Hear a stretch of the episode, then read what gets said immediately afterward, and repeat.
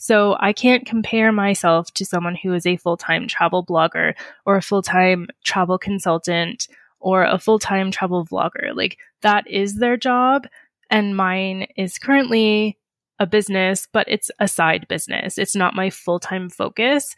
So I always try to just temper everything I'm doing with, I can't do it all.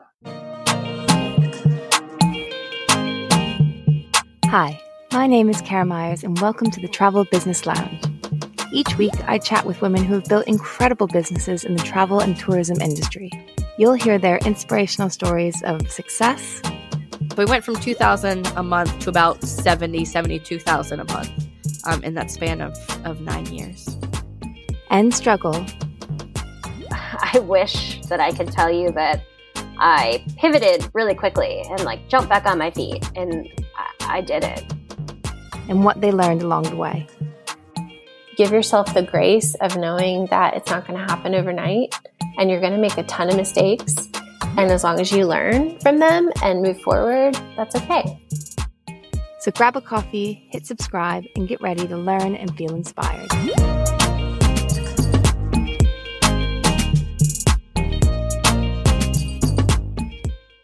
Hello, hello. My name is Kara and welcome to episode thirty-eight of the Travel Business Lounge, the place where we celebrate and learn from female entrepreneurs in the travel industry. Being a full-time entrepreneur is not for everyone. There are benefits to maintaining your full-time job while building your own business on the side, and today's guest is a brilliant example of someone who has created a super successful side hustle doing just that. Sarah Marano of the popular blog and YouTube channel The Average Tourist aims to help others working nine to five make the most of their travels. She understands the desires and pain points of her audience because she too is someone who continues to work at her corporate job while also making time to travel and grow her blog.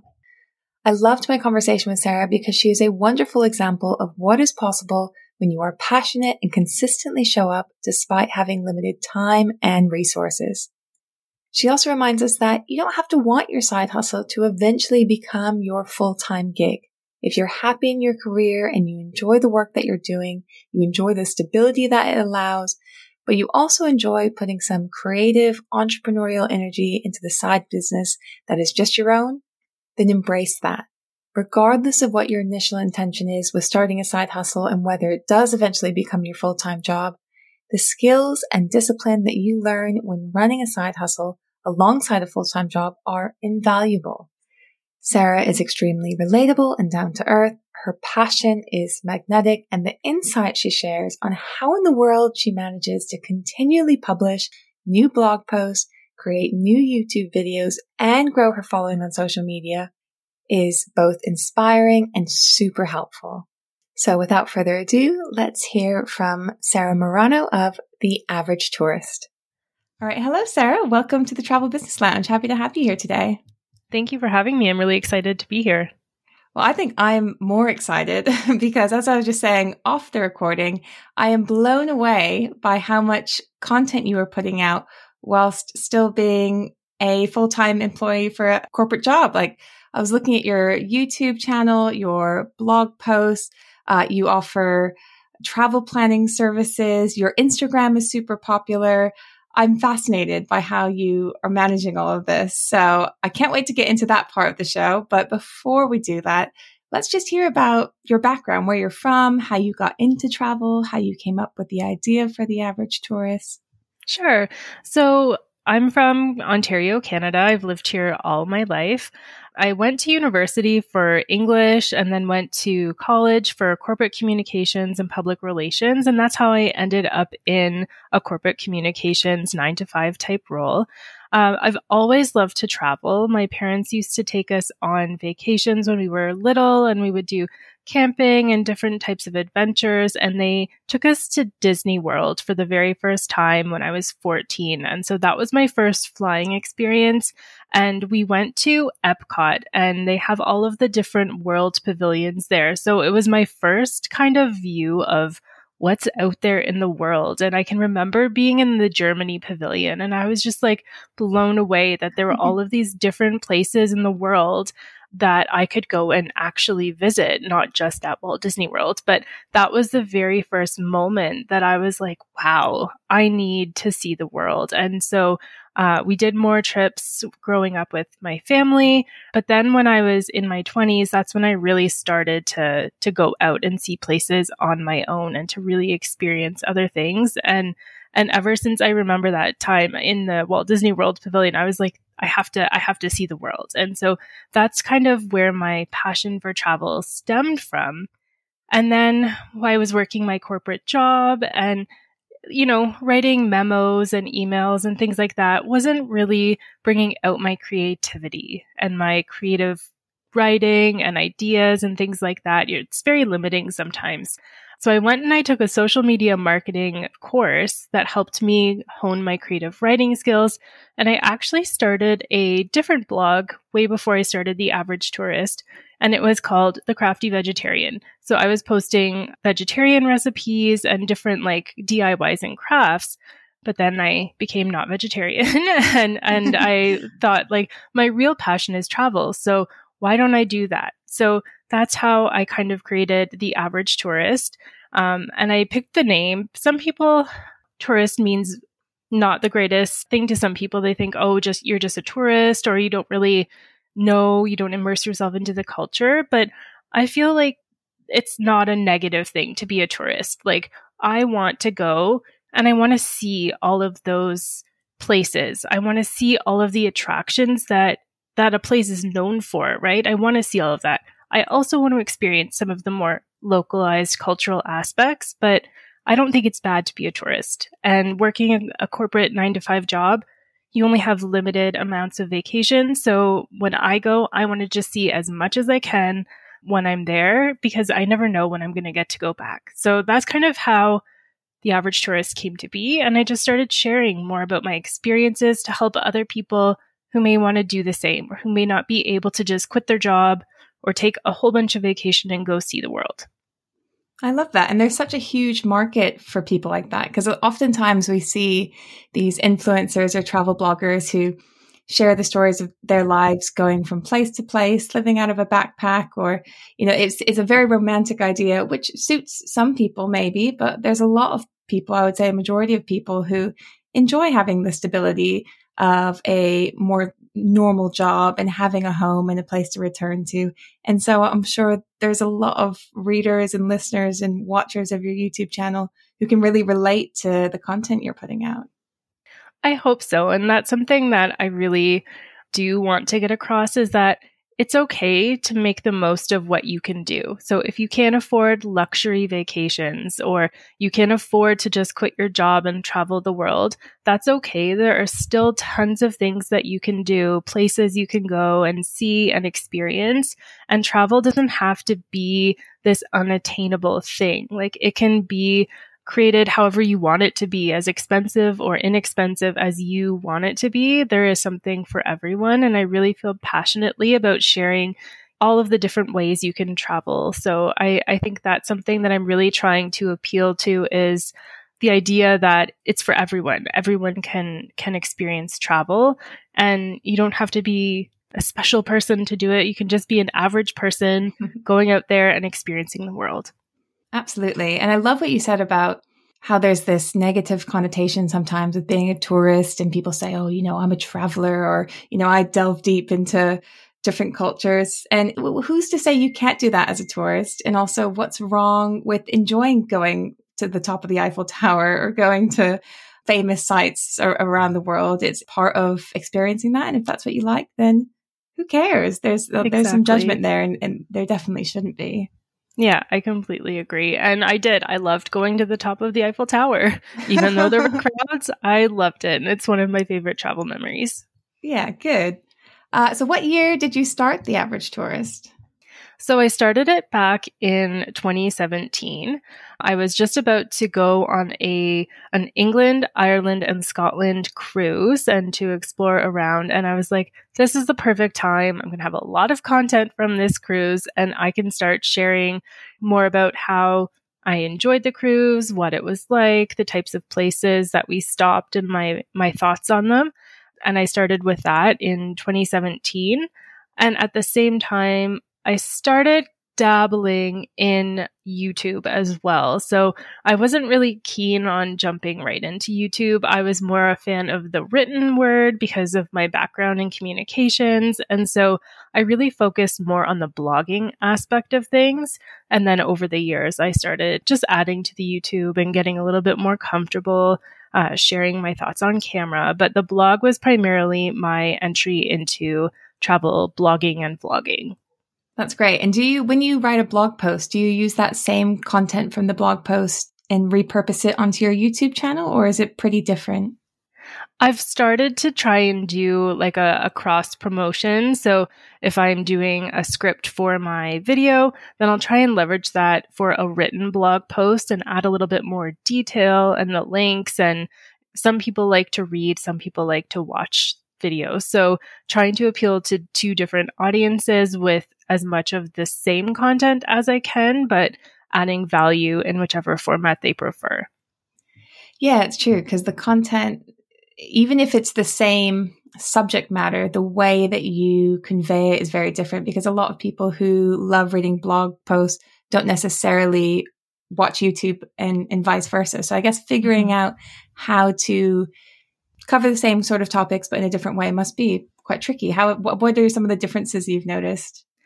I would say for a blog post, it's more, you get to kind of tell a story. You get to include your pictures and and really make it more of an experience in that sense so that people can go through the journey with you. I find on my YouTube videos, people want chapters, right? They want to skip through content. They want to just get to the parts where they want the information. And you can do that on a blog post too, but I just find like the average time spent on my blog post pages is usually longer than the time spent on my videos. So people just skip through videos, whereas like if you're reading a blog, usually you're there to actually like absorb the information and to take your own information from it. So uh, I think those are the main differences. And just I get to share my photography on the blog as well, which is is fun too. Yeah. And actually, speaking of that, your photography is amazing. I first found you over Instagram and I loved your photos. So anyone who's listening should definitely check it out. We'll link to it in the show notes, but it's a, another one of your many skills, it seems. Oh, thank you. And I'll have to shout out to my husband because he's a fantastic Instagram husband. He's always coming up with ideas for photo poses and like, oh, look at this. We should stop and take a picture here. And he actually takes a lot of the pictures on my Instagram for me, because when I'm in them, it's I haven't mastered the art of taking photos of myself with like remotes or anything. So he typically does that for me. So I'll give him a little shout out for that. That's very sweet.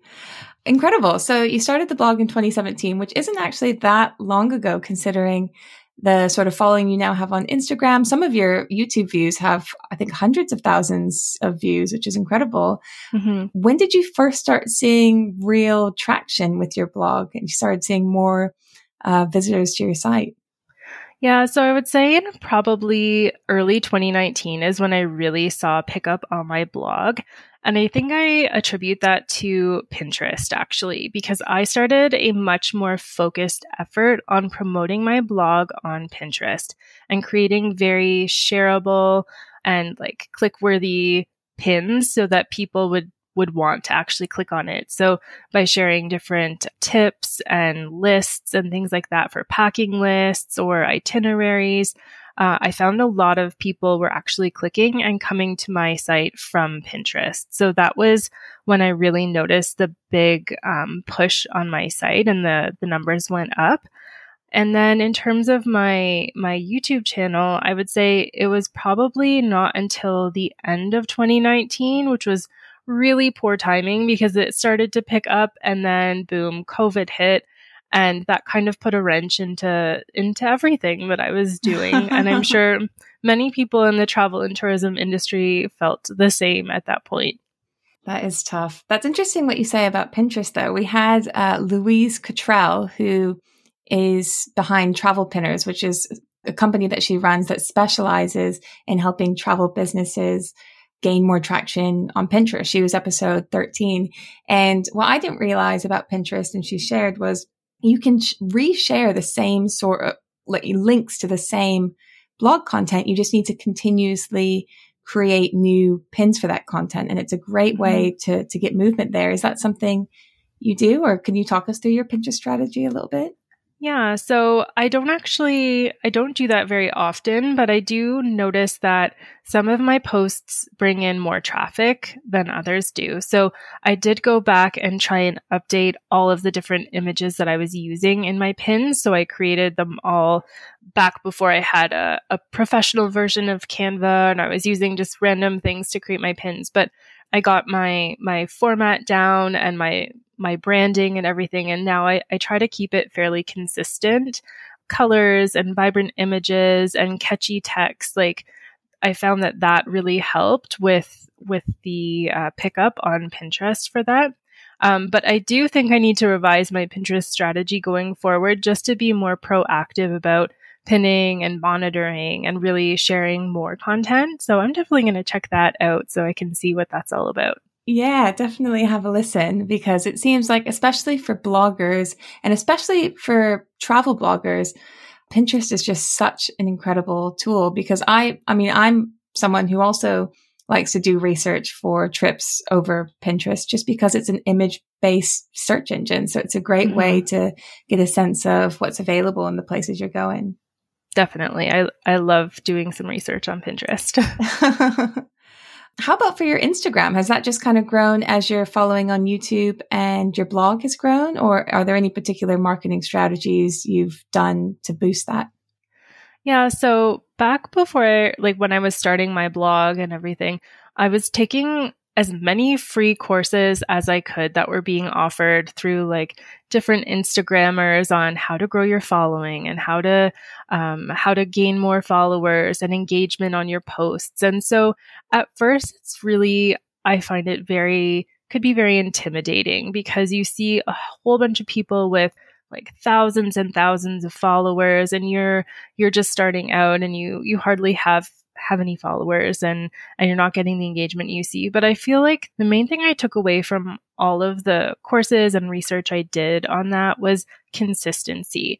And so really creating that consistency and adding value. So when I started, I started sharing tips and pairing it with my my current or previous travel photos, so that people had tips or information about a destination. And then once I started growing my following, I started to transition to actually post pictures with me in them instead of just the destinations. And and then I was sharing a little bit more about myself and my journey and my opinions on different things. And and now it's kind of a combination of location tips, just musings from my life and travels.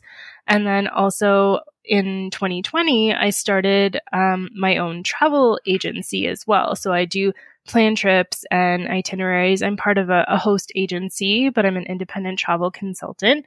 So then I started sharing more about like how to how to travel, how I could help people travel, and really focusing in on those things as well. So I've kind of got a multi-prong approach to what I post on Instagram. And really, I just found being yourself and being authentic really comes across. Like, you can tell when people aren't being authentic, and it just works so much be- better when you are able to be yourself and just post helpful content as well. Yeah, definitely. That's really interesting how you say you like have the different topics that you will post about, because I'm a big fan of Jenna Kutcher, who is like a digital marketing genius, and she always says pick five buckets, and then you can just kind of rotate between those five general things, maybe about you, or just, you know, maybe you share things about your family, maybe you then do like trips that you go on, whatever it is. But for me, that's so much easier said than done, because I'm someone who's still at the stage of not being very willing to share myself on Instagram. I've got a, an Instagram for the podcast, and I tend to stick to just showing clips from interviews, that sort of thing. But it's one of my goals for this year is to finally get up the courage to show my face a little bit more. Uh, but it's tough. It's tough to put yourself out there.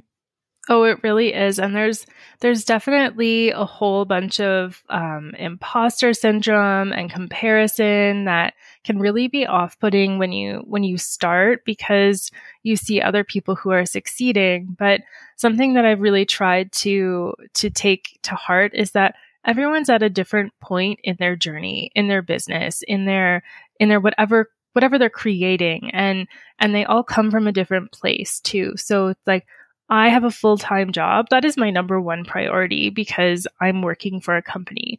In my free time and outside of work, I dedicate pretty much all of my time to my travel pursuits, whether it's my blog, my YouTube, my travel planning business.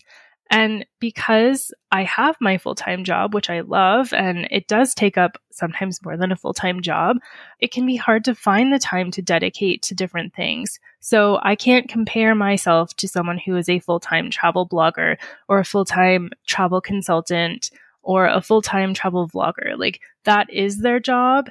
And mine is currently a business, but it's a side business. It's not my full-time focus.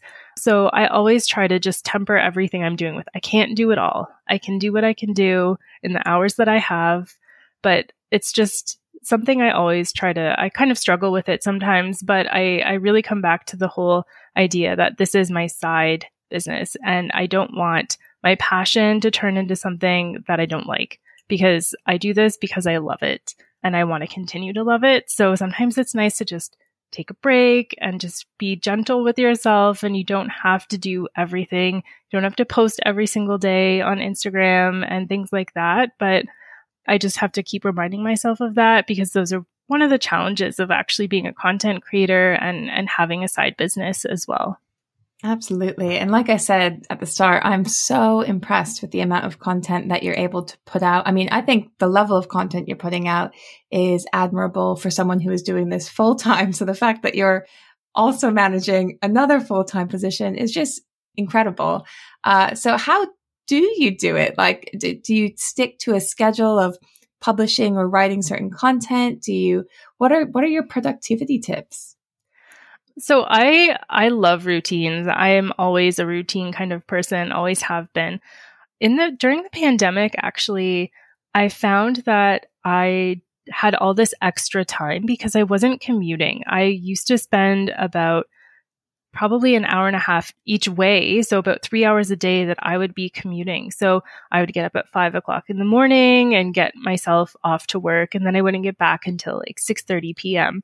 Because of the pandemic, I had all of that extra time. So I continued throughout the two years that I've been working from home to get up at five. And I used the time that I would normally be commuting to do, I would usually do my Instagram in the morning, or I would prep things during the morning so that I would be able to do, take my, you know, my nine to five, and then I can work after as well. So I try to time box everything so that I know I'm doing Instagram on Monday and Thursday this week, or whatever works for my schedule and what I've got on the go. But time boxing is a really great exercise to keep you on track and to just know that, okay, I'm going to do twenty-five minutes of this task. Whatever I get done, I get done. But at twenty-five minutes, I'm going to take a break. I'm going to take five minutes. I can scroll on Instagram, TikTok, whatever. And then you set that time. And when you get into that routine, it's so much easier to just stay on track, because it's like you get a little reward, which is your break. And then you can kind of reset and then focus in on your next box of time. So it could be an hour the next time, but just making sure that you kind of set out what you want to accomplish for the day, and then hold yourself to it. So it's sometimes harder than it sounds to to actually be very self-disciplined about things. And, you know, sometimes I want to post a video at eight a.m. on a Friday, and I don't post it until like eight p.m. And it's like, that's okay. You can't do everything. But just trying to remain consistent is is key, I think. Yeah. And you do need to be gentle on yourself. Like, I'm bad for writing long lists of all the things I want to accomplish in a day and then getting through like the first one and a half and feeling really bad about myself because I haven't achieved this completely unattainable list of mine. But I've never tried time boxing. I do. I am. I do like working in blocks, but I've never done the twenty minutes off on and then five minutes off. But I think it would suit me. I'm also a routine person for the most part. So mm-hmm. I'm, I'd really like to try it. Um, I'm curious, do you do, are you working in batches? Like, do you focus on trying to get as much YouTube content in a certain amount of time and then you move on to an entirely new task? Or is that something, is that part of your productivity? No, like I feel like I could work on that for sure, but I I kind of just do what I feel like doing in the moment. So I used to try and do a lot of batch content for my Instagram and like pair pictures with the captions and things like that. But now I find I actually for Instagram work better with just like posting in the moment, because it's like what I want to say today and what I was thinking about saying like maybe a couple weeks ago when I drafted everything may not align. And then I found that I was wasting a lot of time trying to like predict what I wanted to post, and it wasn't very timely. And it, and I know it works for a lot of people, but it, I just personally didn't find it worked for me very well. So something that I do is that I save all of the different hashtags that I want in a very easy to copy way in my Google Sheets and like things like that, that help me with my, my speed and posting and, and whatnot. And I have my system down in terms of like how I post on Instagram. But I don't find that working in batches uh, really works for me, because I may not feel inspired. You know, like I have a goal to get my my upcoming video out this week. Maybe I'm not going to feel like like working on that when I when I thought I would. So I don't really hold myself to to I have to get something done, or I have to get this this one thing done, because maybe. maybe something else is more interesting or or more more timely or relevant. And I allow myself that flexibility. I just feel like as long as I post a blog post or a video, then I feel like, yes, I've accomplished something. That's great. We'll focus on next week, next week kind of thing. Yeah, that's really good. And I do, I think that that's a good point about maybe trying too hard to overcomplicating it a bit by planning too far ahead, sitting down and trying to think out these Instagram posts, when if you have a slightly more organic, natural approach, it doesn't feel so laborious, and it probably comes across a, a lot more natural and relatable as well. Mm-hmm. And I find that it also is more timely with what's going on in my life, what I'm doing on the weekend, like things like that. Another thing I really like doing is uh, behind the scenes. So I used to not share what was going on behind the scenes and like the real, the good, bad, and the ugly of travel. And so like when things weren't working out, it's like, oh, you can't share that, because Instagram and, and like the content creation world is just full of all these like idealistic paradise shots and all the things that are going well. But I started sharing things that maybe didn't go so well, like the mistakes that I've made while traveling, and and hopefully that other people won't make them too, or that it can be like a learning for other people so that they don't have to waste their precious vacation time because I've shared a way to not encounter what we've encountered or something to that effect. But I find people really respond to that because it makes you seem like a real person. Nobody's perfect. People have travel mishaps and, and things like that. And it's good to really just show both sides of, of it. it. Nothing's perfect. Absolutely. And I know as a consumer, that those are the kind of blogs or content creators that I love the most, because I, I do identify with them, and they begin to feel a bit more like a friend than this, you know, distant just figure who mm-hmm. has this idyllic life. Mm-hmm. Uh, it's much more relatable. Yeah, definitely. But it is nice to see all those idyllic photos and, and places. Like definitely I do love those too. So that's, it's always good to have, have a good mixture of both. Yeah, absolutely. So you've been in business for five years now. Have you mm-hmm. monetized? I mean, I know you're running a travel planning service or agency as, as well, but have mm-hmm. you monetized your blog, your YouTube channel? And if so, what are some of the different income streams you have going on? Yeah, so I did monetize my blog through Google AdSense. Um, so they, I do have ads that are posted on my blog. I was a little hesitant to do that at first, to be honest, because I didn't want people to be put off by the ads. And I have had a lot of learning in terms of like where to place them and how, and, and to get the best placement on things, so it isn't overwhelming. But I do, I do that. And I'll be totally honest, it's not a whole lot, because, you know, it depends on the, the traffic to your site, right? So unless you have hundreds of thousands of page views, you're not going to be making so much money on your blog, you can quit your job. And I think that's, that's a, something that people need to know, is that you can do it, but it takes time to build up. And then I also was able to monetize my YouTube channel at the in September of twenty twenty. And so that was a really exciting moment for me, because you have to have a certain number of subscribers, a certain number of watch hours, and then Google will monetize your YouTube channel. So that's kind of where I do make the most of my um, content creation money. But then in terms of partnerships and different like advertisements, I have been approached to do various things like that. But I also am very choosy about who I want to partner with, who I think would be a right fit for my brand. And so I actually don't do a lot of partnerships that come my way, because I'm not a lifestyle blogger. I'm not into like the health and fitness world. I'm not a fashion blogger. So like, unless it's really travel related or something related to bettering travel, travel gadgets, those kinds of things, I really don't focus too much on the partnership aspect of things. Um, and then I am an independent travel consultant, so I do travel itineraries and planning and do get my commissions from selling travel. So those are three different kind of uh, revenue streams I have from my travel, I guess you could say, portfolio. I've got a few different things going on. That's great. Yeah, I think it's so important to stay in your lane, because I think especially when you start getting offered these paid opportunities or free things, it's really tempting to say yes to everything, but your readers, your followers will see right through that. And that's the quickest way you can lose that following, is, is just appearing like you're not being honest or just chasing the money or chasing the freebies. Mm-hmm. It's, it's much better to just stick with what you do, what you're passionate about, what you blogged about to begin with. Absolutely. I completely agree.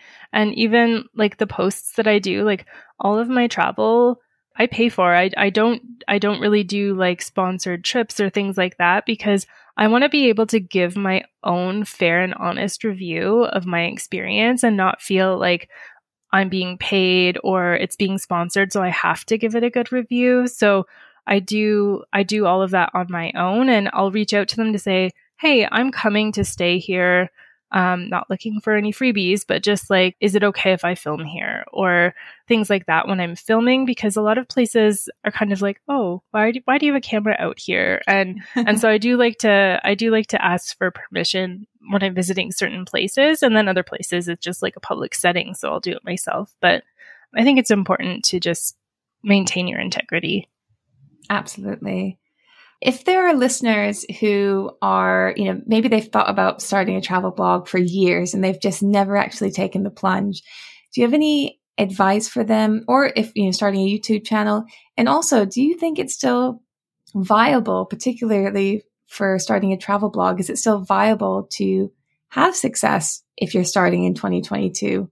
I feel like I've heard for years now that travel blogging is dead, but I keep finding more travel blogs that have started at later and later dates. But mm-hmm. I don't know if we are eventually getting to a stage where it's starting to mellow out a little bit.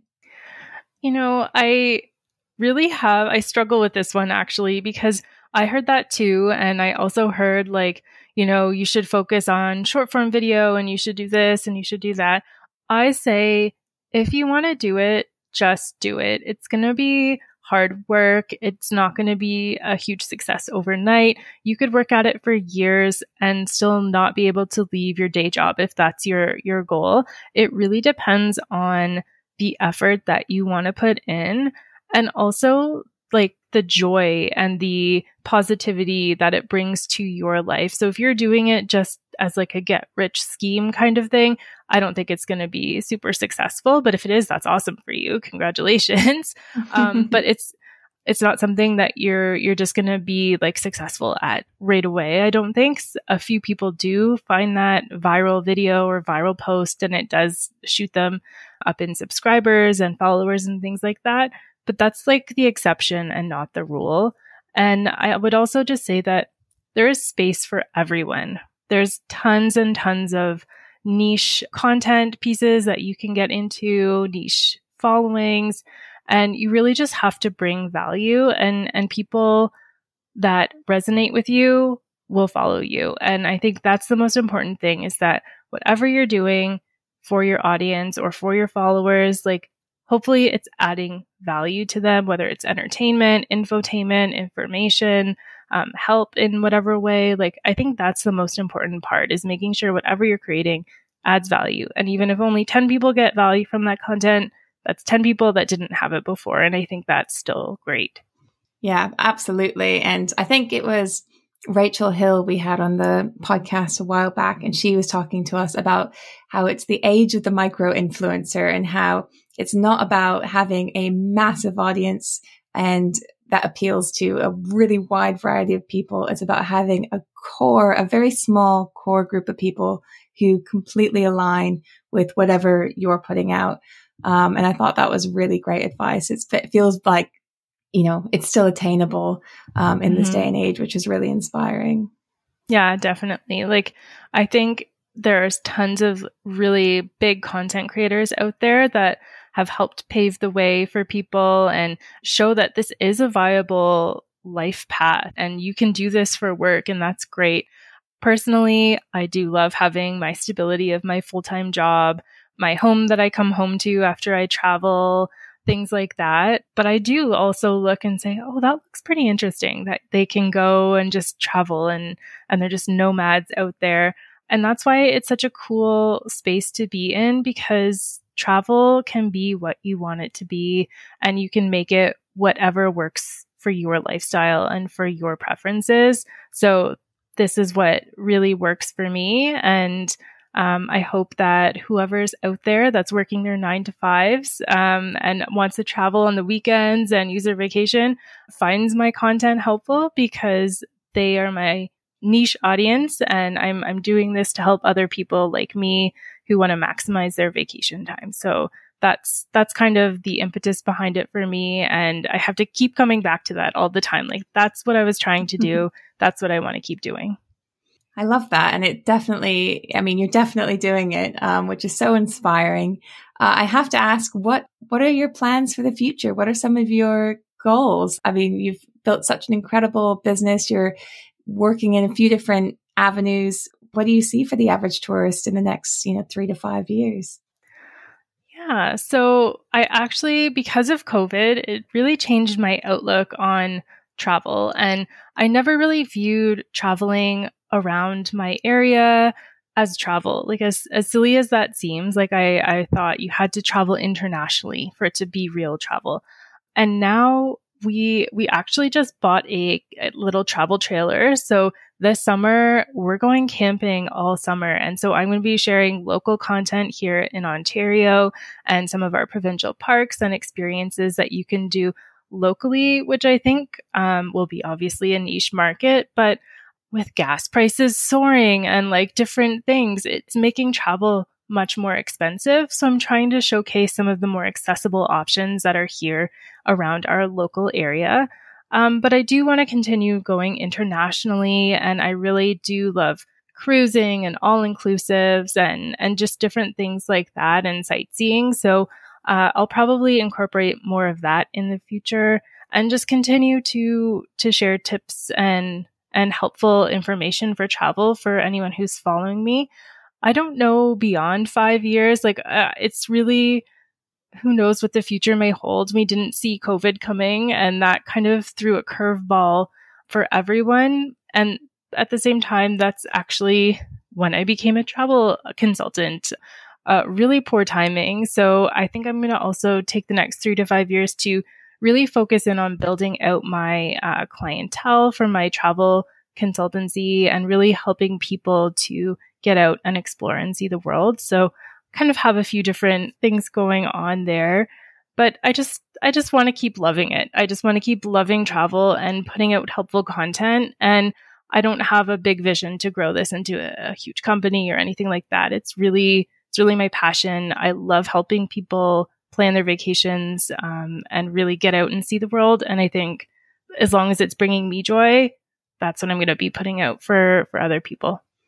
Yeah, absolutely. Your passion is absolutely infectious. So I wish you the best of luck in all these exciting projects that you've got going on.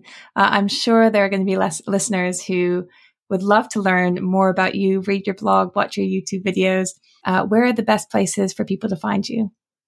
Yeah. So you can follow, I think lots of people have Instagram these days. So you can follow me at The Average Tourist, and my blog is the average tourist dot com. So those are the, the main ways to get me. And my YouTube channel is also just youtube dot com slash the average tourist. So those are the three best places to reach me if you want to follow any of my content. Brilliant. Well, thank you so much, Sarah. It's been an absolute pleasure. And I hope you have the best time camping around Ontario that's this summer. It sounds great. Thank you so much. I really loved being here, and uh, I wish you all the best with your podcast. Cheers. Thank you.